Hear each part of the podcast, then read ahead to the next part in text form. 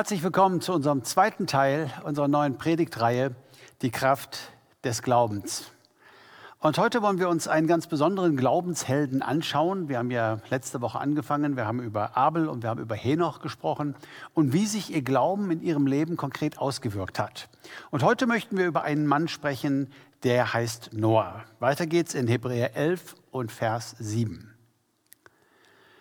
Durch Glauben baute Noah als er eine göttliche Weisung empfangen hatte über die Dinge, die man noch nicht sah, von Gottes Furcht bewegt, eine Arche zur Rettung seines Hauses. Dinge, die man noch nicht sah. Ein großer Regen sollte kommen. Der erste Regen, den es jemals gab. Die Menschen hatten sich abgewandt von Gott und Gott wollte Noah retten.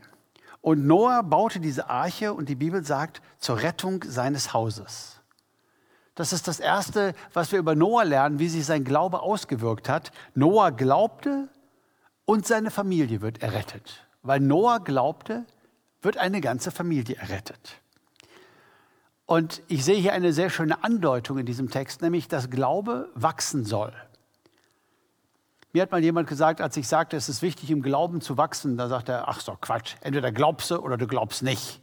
Ja, das stimmt nicht ganz. Äh, wir dürfen schon im Glauben wachsen. Es ist ein biblischer Gedanke.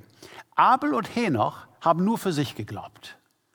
Abel hat geglaubt und er wurde gerechtfertigt vor Gott, wusste, dass, dass sein Opfer angenommen war, dass seine Sünde vergeben ist. Henoch hat geglaubt und hatte wunderbare Gemeinschaft mit Gott, das ist doch wunderschön. Noah hat geglaubt und eine ganze Familie wird errettet. Und nächste Woche reden wir über Abraham, der hat geglaubt, und zwar für eine ganze Nation. Da sehe ich so, so einen ein Fortschritt, etwas, was sich aufbaut, nämlich dass Glaube wächst und das Glaube Verantwortung übernimmt.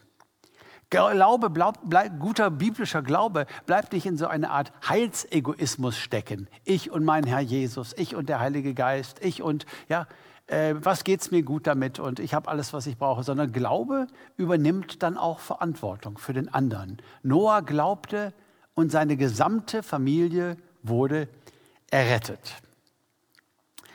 Ich möchte mal zu Anfang das kommentieren als äh, zweifacher Vater und als vierfacher Großvater bisher.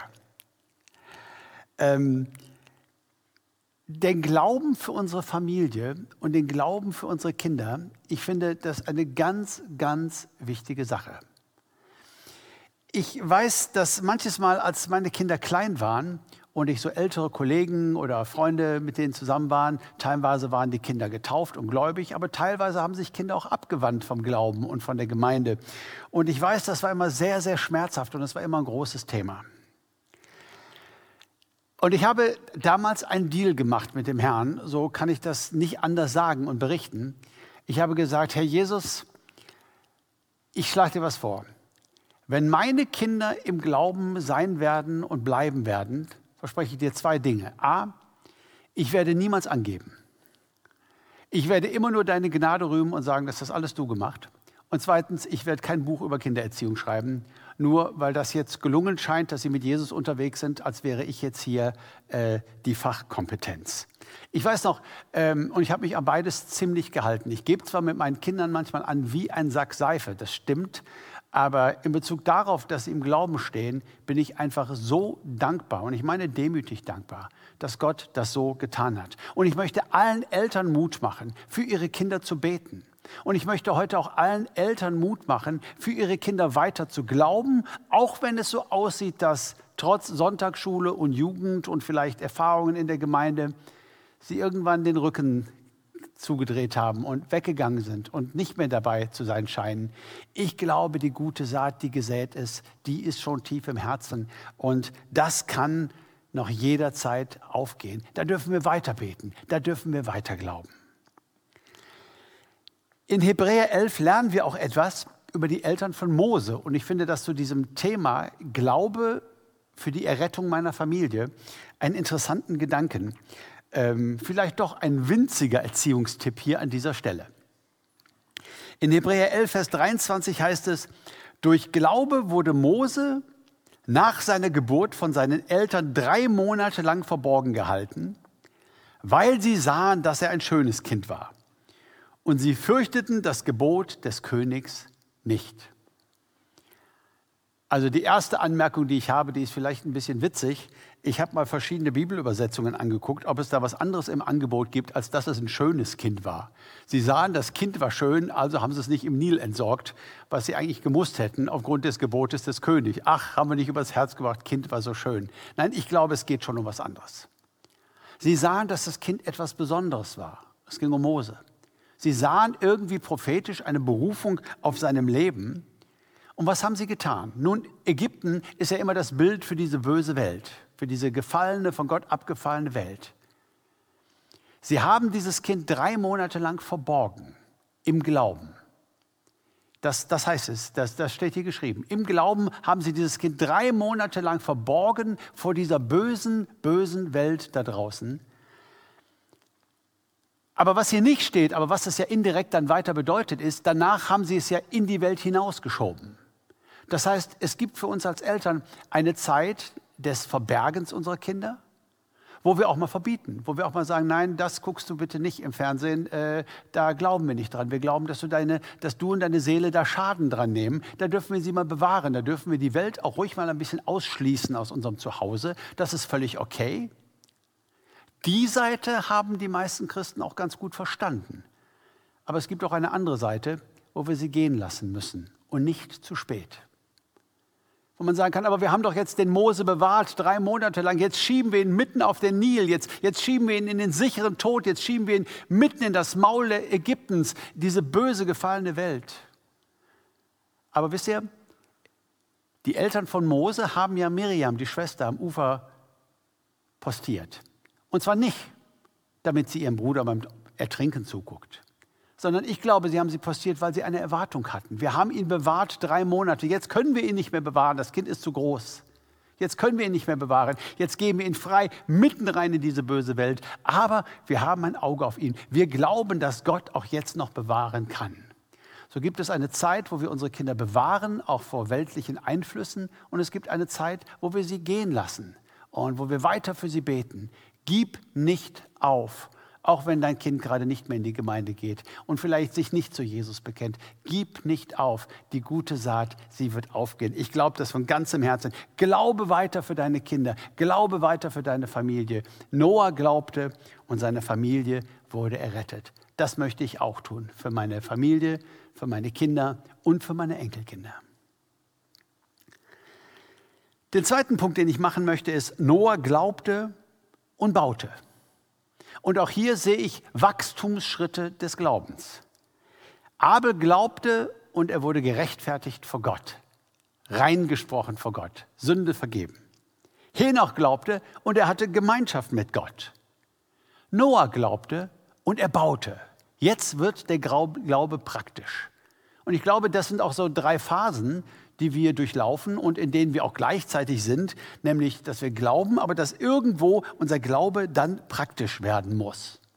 Und genau das ist das, was ja der Apostel Jakobus auf dem Herzen hat und der ja von den Theologen auch schon sehr äh, missverstanden wurde. Jakobus vertritt ja diese These im Neuen Testament, Glaube ohne Werke ist tot. Schaut mal hier, Jakobus 2, Vers 14 und Vers 17 mal exemplarisch. Jakobus sagt, was hilft es, meine Brüder, wenn jemand sagt, er habe Glauben und hat doch keine Werke? Kann ihn denn dieser Glaube retten? Vers 17. So ist es auch mit dem Glauben. Wenn er keine Werke hat, so ist er an für sich tot. Dieser Satz, kann ihn denn der Glaube retten? Kann ihn denn dieser Glaube retten? Hat dafür gesorgt, dass Luther ernsthaft versucht war, Jakobus nicht in den Kanon der Bibel hinein drin zu lassen, sondern ihn in die Apokryphen zu verbannen. Weil Luther hatte sich bekehrt durch, das, durch, durch, durch den Römerbrief und durch das Evangelium. Er war ja katholischer äh, Mönch und er hatte sich kasteit und er, er, suchte einen gnädigen Gott. Er suchte einen Gott, der ihm vergeben würde, der ihn liebt. Und Werkegerechtigkeit, das kannte er ja äh, zu Genüge. Und dann kommt der Jakobus, Luther nannte ihn eine strohende Epistel. Da kommt der Jakobus und sagt, was nutzt das, wenn wir Glauben haben und keine Werke? Kann ihn denn dieser Glaube retten? Und Luther hat geschrien, ja, ja, ja, der Glaube kann ihn retten, ganz ohne Werke. Es war ein Riesenmissverständnis, denn es ist etwas anderes gemeint. Was ist denn gemeint, wenn Jakobus fragt, kann denn dieser Glaube retten? Dann meint er dieser Glaube, also dieser tote Glaube ohne Werke. Wir lernen von Jakobus, es gibt einen lebendigen Glauben und es gibt einen toten Glauben. Und den Unterschied zwischen einem lebendigen Glauben und einem toten Glauben erkennen wir an den Konsequenzen, nämlich an den Werken. Nehmen wir mal den Schächer am Kreuz. Ein Mann, der Buße tut in größter äh, Notlage. Später bekehren ging wirklich nicht.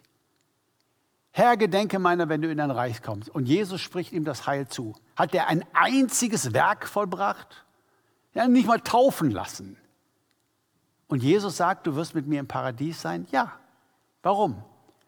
Weil dieser Schächer, das, was er sagte, sagte mit einem lebendigen Glauben. Und hätte er weiter gelebt, so hätte dieser Glaube auch Werke gehabt.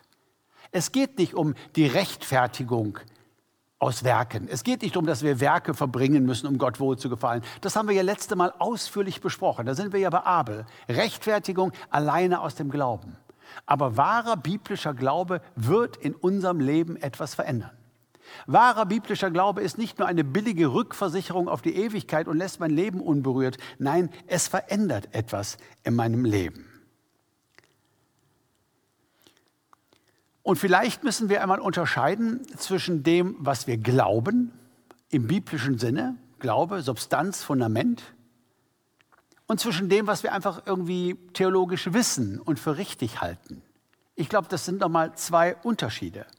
Gott spricht zu Noah und er sagt, es kommt ein riesiger Regen und es kommt ein Gericht über diese Welt. Und Noah hat ihm das geglaubt.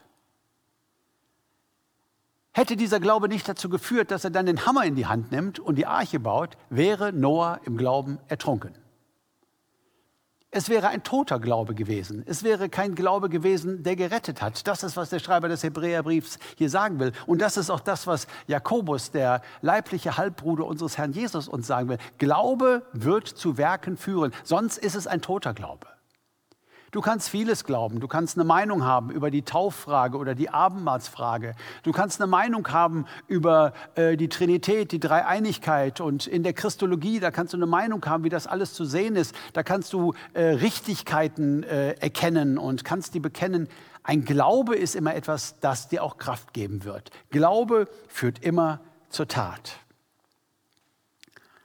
Also nicht Glauben im Sinne von einem theoretischen, theologischen Wissen, sondern von einem tiefen Inneren überzeugt und getrieben sein. Das ist, was Glaube tun will. Glaube handelt. Rechtfertigung aus Glauben, Abel, die Gemeinschaft, die ungetrübte Gemeinschaft mit Gott, egal wie wir sind und wie weit wir sind und was nicht in Ordnung ist, ungetrübte Gemeinschaft mit Gott, Henoch. Aber Glaube wird dazu führen, dass wir handeln. Jemand sagte mal, Jesus hing am Kreuz und betete, Vater, vergib ihnen, denn sie wissen nicht, was sie tun. Und jemand merkte mal an und sagte, vielleicht betet Jesus ja heute öfter, Vater, vergib ihnen, denn sie tun nicht, was sie wissen. Ich weiß nicht, ob das so ist, ob, das, ob ich da so einstimmen möchte, weil es darf nicht im Ansatz um einen Druck gehen. Ach ja, Glaube muss ja Werke haben. Also jetzt, jetzt muss er aber dann auch. Jetzt muss er aber dann auch. Ja? Äh, ne? Abel ist okay, haben wir verstanden, äh, Vergebung und so, Gemeinschaft mit Gott, Henoch, aber jetzt muss, nein, es, es ist nicht dieses Muss, sondern es ist ein Glaube, es ist ein Werk, das aus dem Glauben kommt. Es ist nicht deine Willenskraft, die für dieses Werk jetzt verantwortlich ist, sondern es ist wirklich dein Glaube. Dein Glaube, dein ganz, ganz tiefes Überzeugtsein. Es wird dazu führen, dass du handelst. Und deshalb ist es ja so wichtig, dass wir Gemeinschaft haben miteinander, dass wir Gottes Wort betrachten. All diese Dinge, die unseren Glauben bauen. Ich habe es letzte Woche gesagt, deshalb äh, veranstalten wir Gottesdienste, deshalb haben wir kleine Gruppen, deshalb beten wir miteinander, deshalb predigen wir, deshalb äh, machen wir ein, ein, ein, ein, ein, ein Bibelkolleg, weil wir glauben, dass es unserem Glauben Substanz bringt. Nicht alleine ein theologisches Wissen, was richtig ist und gut ist, sondern ein tiefes Überzeugtsein, was uns handeln lässt. Noah glaubte und er baute. Und Glaube ohne Werke ist tot. Ein dritter Gedanke hier aus unserem Text. Noah glaubte mit Gottesfurcht. Ein interessanter Gedanke und eine interessante Begrifflichkeit, der wir uns einmal stellen wollen. Noch einmal dieser siebte Vers. Durch Glauben baute Noah von Gottesfurcht bewegt eine Arche. Von Gottesfurcht bewegt. Das war sein Glaube, hatte zu tun mit Gottesfurcht, mit der Furcht des Herrn. Was ist das? Also ich sage erstmal, was es nicht ist. Es war nicht Angst vor der Flut. Und das Zweite, was es schon gar nicht ist, es war nicht Angst vor Gott. Die Bibel ist ja ein sehr, sehr altes Buch. Und äh, wir haben viele Begrifflichkeiten, die wir richtig übersetzen. Furcht des Herrn, Gottesfurcht, das ist vollkommen gut und richtig übersetzt. Ähm, aber bei uns ist Furcht und Angst äh, irgendwie doch ziemlich besetzt. Also Gottesfurcht bedeutet für viele irgendwie Angst vor Gott zu haben. Wenn ich das Falsche tue, wenn ich das Falsche sage, dann kommt der Allmächtige vielleicht mit einem Blitz vom Himmel, dann gibt es vielleicht Ärger.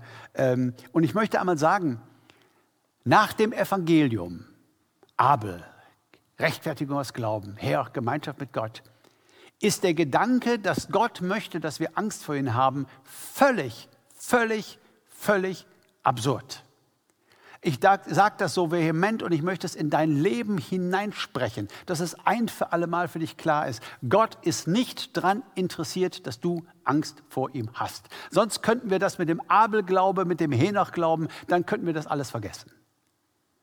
Die Religionen dieser Welt sind voll mit angsterregenden Göttern, mit rachsüchtigen Göttern. Und wenn du nicht äh, das tust, was sie sagen, Gott möchte nicht, dass seine Kinder Angst vor ihm haben. Er möchte, dass sie seine Kinder sind und dass sie ihn lieben.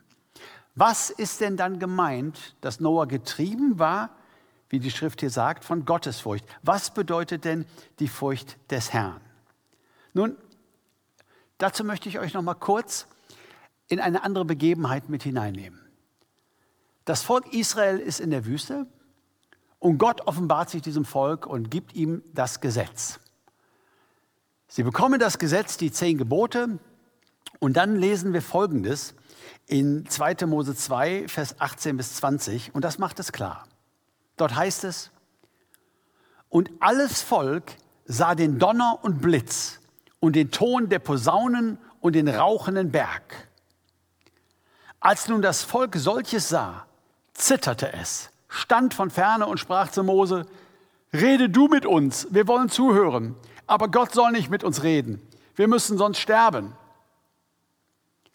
Mose aber sprach zum Volk, Fürchtet euch nicht, denn Gott ist gekommen, euch zu prüfen und damit seine Furcht euch vor Augen sei, damit ihr nicht sündiget. Habt ihr das mitbekommen? Auf engstem Raum diese Worte, fürchtet euch nicht, also keine Angst. All diese, der Berg bebt und Rauch und, und die Posaune und all das, die Leute haben fürchterlich Angst. Mose sagt, habt keine Angst, das ist nicht Sinn der Übung. Ihr sollt, euch soll hier nicht Angst gemacht werden. Fürchtet euch nicht und dann, Gott tut das, damit seine Furcht euch vor Augen sei. Ja, versteht ihr? Könnte man als Widerspruch, ja, also soll ich jetzt fürchten oder nicht? Nein, du sollst dich nicht fürchten. Gott will nicht, dass du Angst vor ihm hast. Er ist dein liebender Vater, Punkt. Aber dass seine Furcht uns vor Augen sei, bedeutet, dass wir beeindruckt und überwältigt sind von Gott, von seiner Macht. Wenn wir also einen kleinen, harmlosen Gott haben, der oben im Thron sitzt und ein wahnsinnig lieber Gott ist, aber auch sehr, sehr machtlos, äh, dann wird das unser Leben nicht sonderlich äh, verändern. Wenn wir beeindruckt sind von Gott und seiner Macht, und das ist, was Gott hier tut für sein Volk. Der Berg bebt und raucht und er gibt ihnen das Gesetz und er will mit diesem Gesetz einfach, dass sie beeindruckt sind dass sie, dass sie überwältigt sind von seiner Größe, von seinen Möglichkeiten. Seine Größe soll ihnen vor Augen sein. Er ist kein kleiner, harmloser Gott, sondern er ist ein Gott, mit dem wir alles können. Und das bedeutet die Furcht des Herrn. Es bedeutet die Kraft, gut und richtig zu leben, weil wir Gottes Möglichkeiten und Gottes Kraft und Gottes Größe auf dem Schirm haben, so viel wie möglich. Interessant ist die gute Nachricht-Übersetzung, wo immer das Wort Furcht des Herrn äh, vorkommt, übersetzt sie mit Gott ernst nehmen. Ja, das finde ich auch gut. Gott ernst nehmen. Er meint, was er sagt. Und er ist in der Lage, das, was er sagt, auch zu tun. Er ist in der Lage, uns zu helfen. Er ist in der Lage, uns zu stärken. Er gab ihnen nicht einfach zehn Gebote und sagt, jetzt seht mal zu und macht das mal ordentlich. Und wenn ihr euch nicht dran haltet, dann gibt es Ärger. Nein, er wollte ihnen zeigen, was für ein großer, dynamischer, allmächtiger Gott er ist. Und er wollte, dass sie ergriffen, oh ja, vielleicht ist ergriffen noch besser als beeindruckt. Ja, das mag ich. Er wollte, dass sie ergriffen sind von diesem Eindruck seiner Größe, und seine Allmacht. Und das war eben auch bei Noah so. Die Furcht des Herrn ist also nichts Bedrückendes, liebe Schwestern und Brüder. Die Furcht des Herrn ist etwas Beglückendes.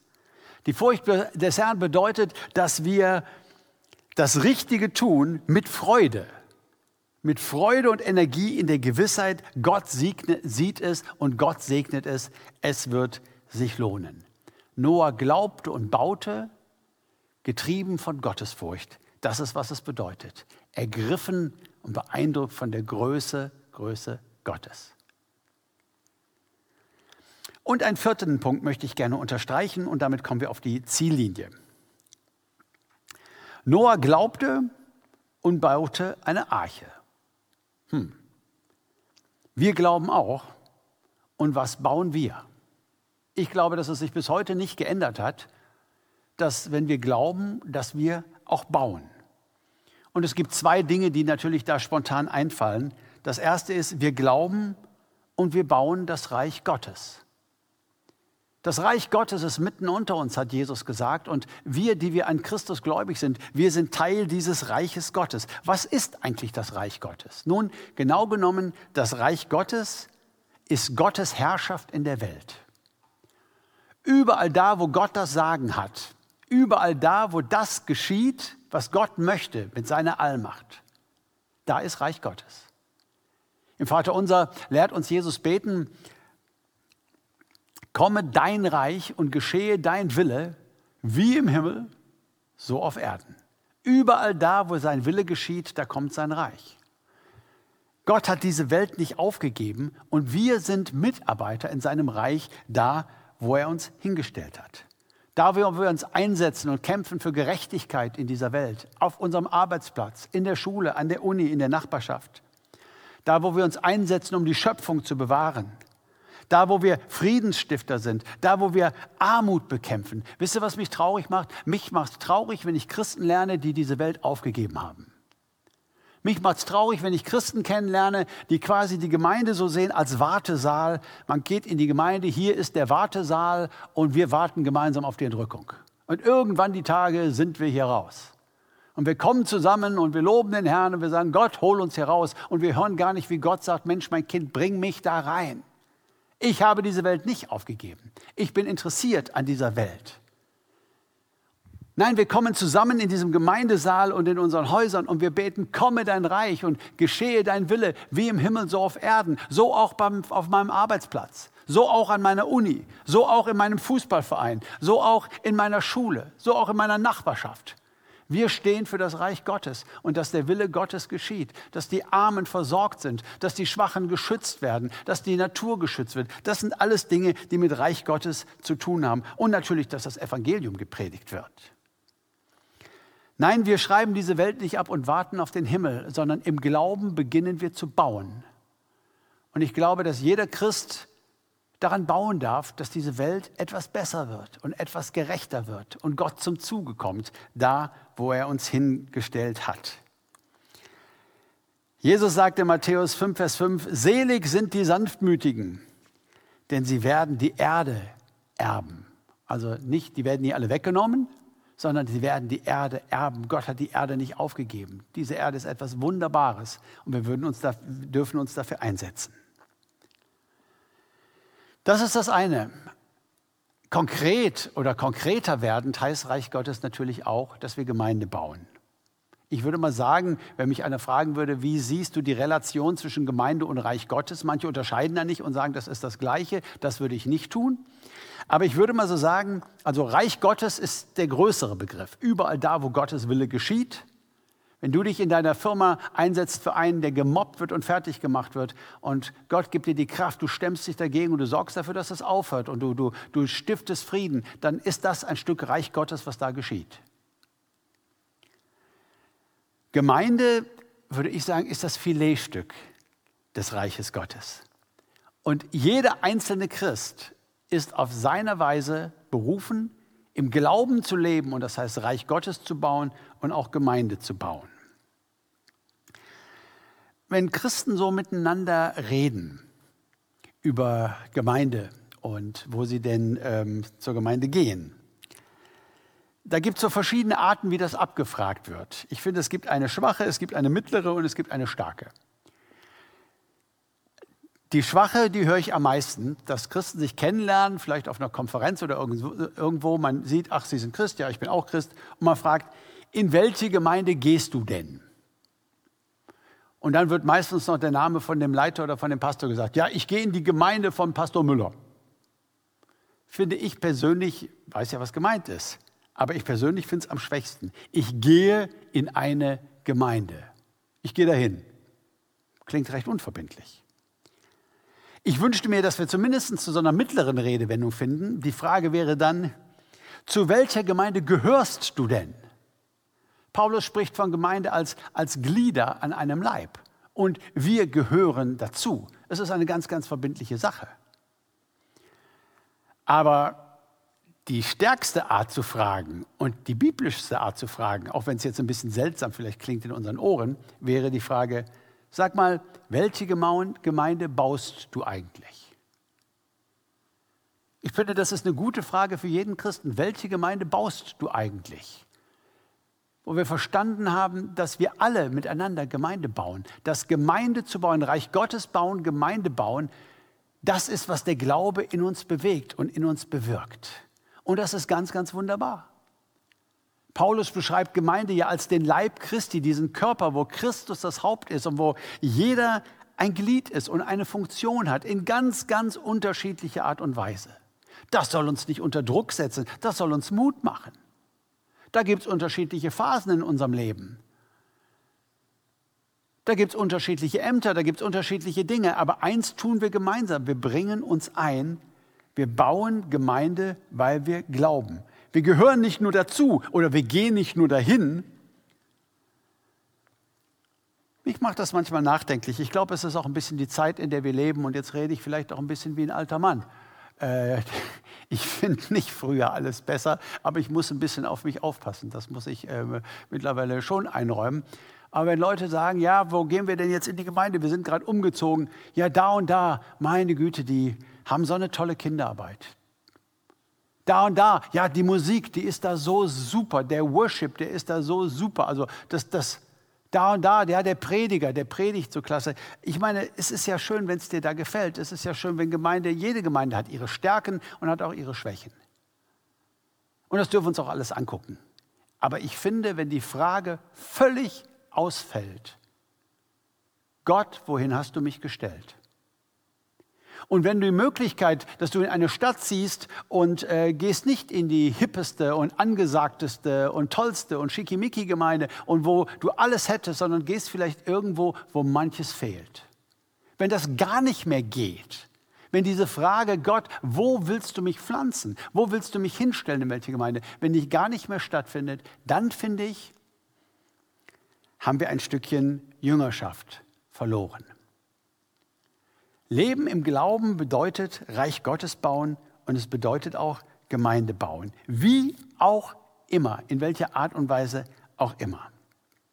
Mit meinen Begabungen, mit meiner Zeit, mit den Finanzen, die Gott mir zur Verfügung stellt, Gemeinde zu unterstützen und da zu sein und Gemeinde zu bauen. Ich finde, es ist ein ernstes Thema und es ist ein gutes Thema, es ist ein mutmachendes Thema. Es hat mit dem Sinn unseres Lebens zu tun.